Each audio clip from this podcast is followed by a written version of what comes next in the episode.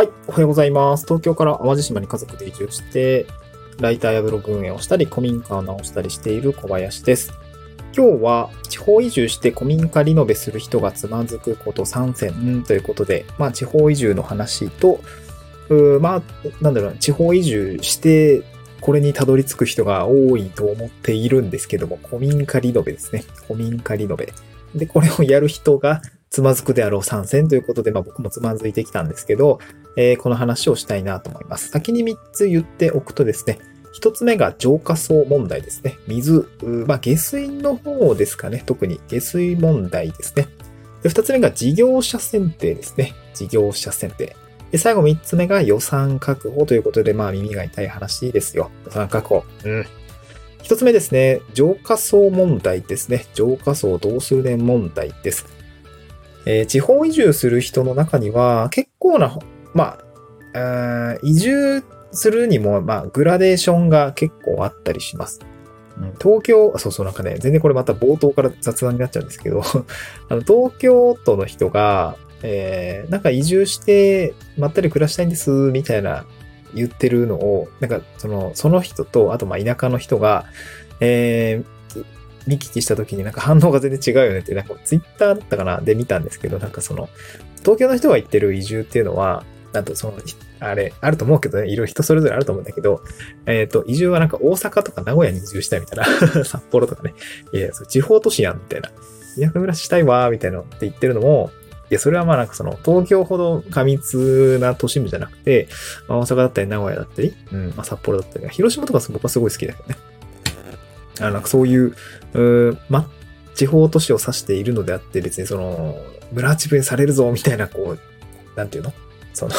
過疎地、過疎地じゃねえんだよ、みたいなところの意見の不一致があって、あー、なんかすごくわかるな、みたいな、そう言っちゃいたくなる気持ちわかるな、みたいな、そうそう、なんかそういうのがあったので、まあ、ちょっと、あの脱線しちゃったんですけど、まあ、移住するときに、あの、特に過疎地ですね。今回の話、あの、僕みたいな過疎地ですね。え地方のめちゃくちゃど田舎方面の話だと思って聞いていただければなと思うんですけど、え移住して古民家を、まあ、だいぶ安いですよ。やっぱり土地だったり、家も、まあ、古ければ古いだけ安いですね。うん、そう、この前ね、10人トイまた脱線になっちゃうんですけど、10人トイロっていう、あの、まあ、リノベだったり、住まいに関する番組っていうんですかね。っていうところで淡路島が映っていて、久保田さんだったかな？あの、だったかな？ちょっと名前忘れちゃったんだけど、あの、出てて、えっと、古民家をね、リノベしたデザイナーさんが古民家をね、めちゃくちゃもう素人 DIY で、めちゃなんかセンスのいいお家にするっていうね、すげえセンスのいいお家だったんですけど、あの、お手が出てて、ああ、すごいな、やっぱり、こういうテレビ番組の影響でこう移住すると古民家リノベして、なんかおしゃれな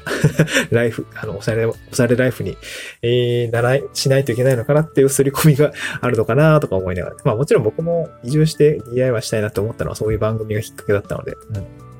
別にいいんですけど、あの、大変なこともあるよってことですね。僕の赤裸々ラジオでは お伝えしたいなと思います。で、一番最初に古民家で行き着く部分について、やっぱりどれだけ年季が入ってるのかとかいろいろあるんですけど、やっぱ水回りがね、やっぱり変えた方がいいと思います。えー、もうね、1年、2年、3年も空き家になっちゃってると、やっぱり結構傷んでると思いますね。うん。で、まあ、めちゃくちゃ田舎の方だと、やっぱり下水道がね、通っていない区画というのが非常にあります。山のふもとだったりとか、里山に近ければ近いほど多分、で、えー、合併汚活層で、ねえーバクテリアの力を借りて、えー汚水というものを水にして流していくっていうようなことを、まあ、やっているというような感じですね。うんで僕自身も古民家を、えー直しますというような形で、まあ、お仕事に就いたときに、この古民家ってどうなってんの？ってなると、やっぱり浄化層を入れようっていう形になったわけですね。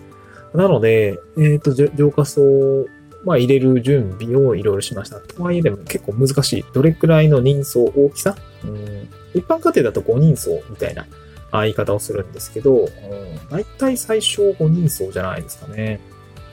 えっ、と、5人層規模の、えー、5人層ってなんか水槽の層みたいな字、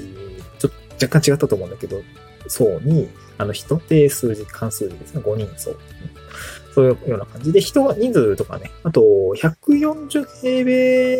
くらいのこう、平米数を超えてくると、えーその時点で古民家については、まあ、7人層にしないといけないとか、えー、延べ床面積でも、えー、大きさによって5人層じゃなくて7人層入れてくださいね、みたいなことがあったりしますね。まあ、これはね、あの、久保田さんだったかな。メーカーの久保田さん。浄化層を作ってるんですけど、これのね、あの、浄化層のこうサイズ感を選定するような、あの、ツールがね、ウェブツールがあったりします。あの、ウェブブラウザ上で動かせるんで、これぜひ使ってみるといいかなと思います。なので、5人層ですね。自分の古民家の大きさがね、えー、5人層サイズなのか7人層サイズでいいのかみたいなところですね、調べるようにそういったツールもあります。で、あとね、あの、飲食店とか、まあ、僕も古民家会宿泊場営業しようってなったら、やっぱりそこの定員数だったりとか、まあ、客数に応じて、あの、ちょっとその、人数を増やさないといけないんですね。ただすぐだったら5人層か7人層でいいと思うんだけど、それに加えて行でね、何かやろうと思った時にお客さん出入りするわけなので、その辺の浄化層のね、規模感選定っていうところも結構、うん、まあ、素人じゃ結構難しいし、浄化層も高いんだよね。うん、まあ、補助金をね、入れるようなこともあるんだけれども、え、この調達というのは非常に専門的で分かりにくいなっていうところなので、このあたりは、えー、っと、そうですね。自治体職員の方に聞いてみるのもありだし、まあ、あとは僕の場合は建設業者さんと相談をして、その人にちょっといろいろ代理でやってもらって、えー、進めたような形になっています、ね。はい、これが一つですね。で、それをやろうと思った時にちょっと二つ目の話なんですけど、事業所選定どうすんねんというような話ですね。これもね、難しい。もうなんかね、田舎に来るじゃないですか。移住してくるじゃないですか。もう右も左もわかんないわけですよ。で、ね、そこで 建設業者さん、どこを選んだらいいんだというような形になりますよね。で、これもなんかね、そのやりにくさがあったりするんですって、特に僕が住んでる淡路島の場合は、島内の事業者に頼むんだったら、まあ別にそんなに、あーね、えー、白い顔されないかなと思うんだけど、やっぱり業者さんによってはな、縄張り意識というか、なんていうのかな、当該の事業者さんをいて見積もり取ってやろうとすると、やっぱ当該の事業者さんもね、島内の事業者さん気になるみたいで、いやー、なんか、そこうち、ちょっとね、みたいな感じで言われるようなことがあるらしくて、ああ、なんかあるんでしょうね、その事業エリアみたいな。ところと、まあね、地元のね、大工さんだったりとか、事業者さんとかが入ってる縄張りにこうずずかずか入っていくのも、まあちょっとね、えー、煙たがられるのかもしれないですね。うん。なんかそういうのあるよね、多分ね。っていうところで、なかなかね、島内の事業者さんを見つけてくるっていうのも結構まあ難しいのかなと思うので、ここはもう本当に人の紹介がものを言うっていうような感じですかね。僕も完全に紹介なんで、うん。ありがたいですね。本当にやりやすくなって。そこがね、できないとなかなかしんどいのかなと思いました。まあ本当に人捨てで、えー、なんとかなる世界かなっていう感じですね。うん、はい。で、最後3つ目が予算確保ですね。やっぱりリノベすると金かかります。すごく金かかりますね。もうめちゃくちゃ金かかった。もう多分1000万ぐらい使ったんだと思う。まあ、そんなもんかって感じですかね。うーん、もちろんね、人件費入ってないし、部材がね、あの、うちがでかすぎるんですよね、その あの、古民家でも、まあ、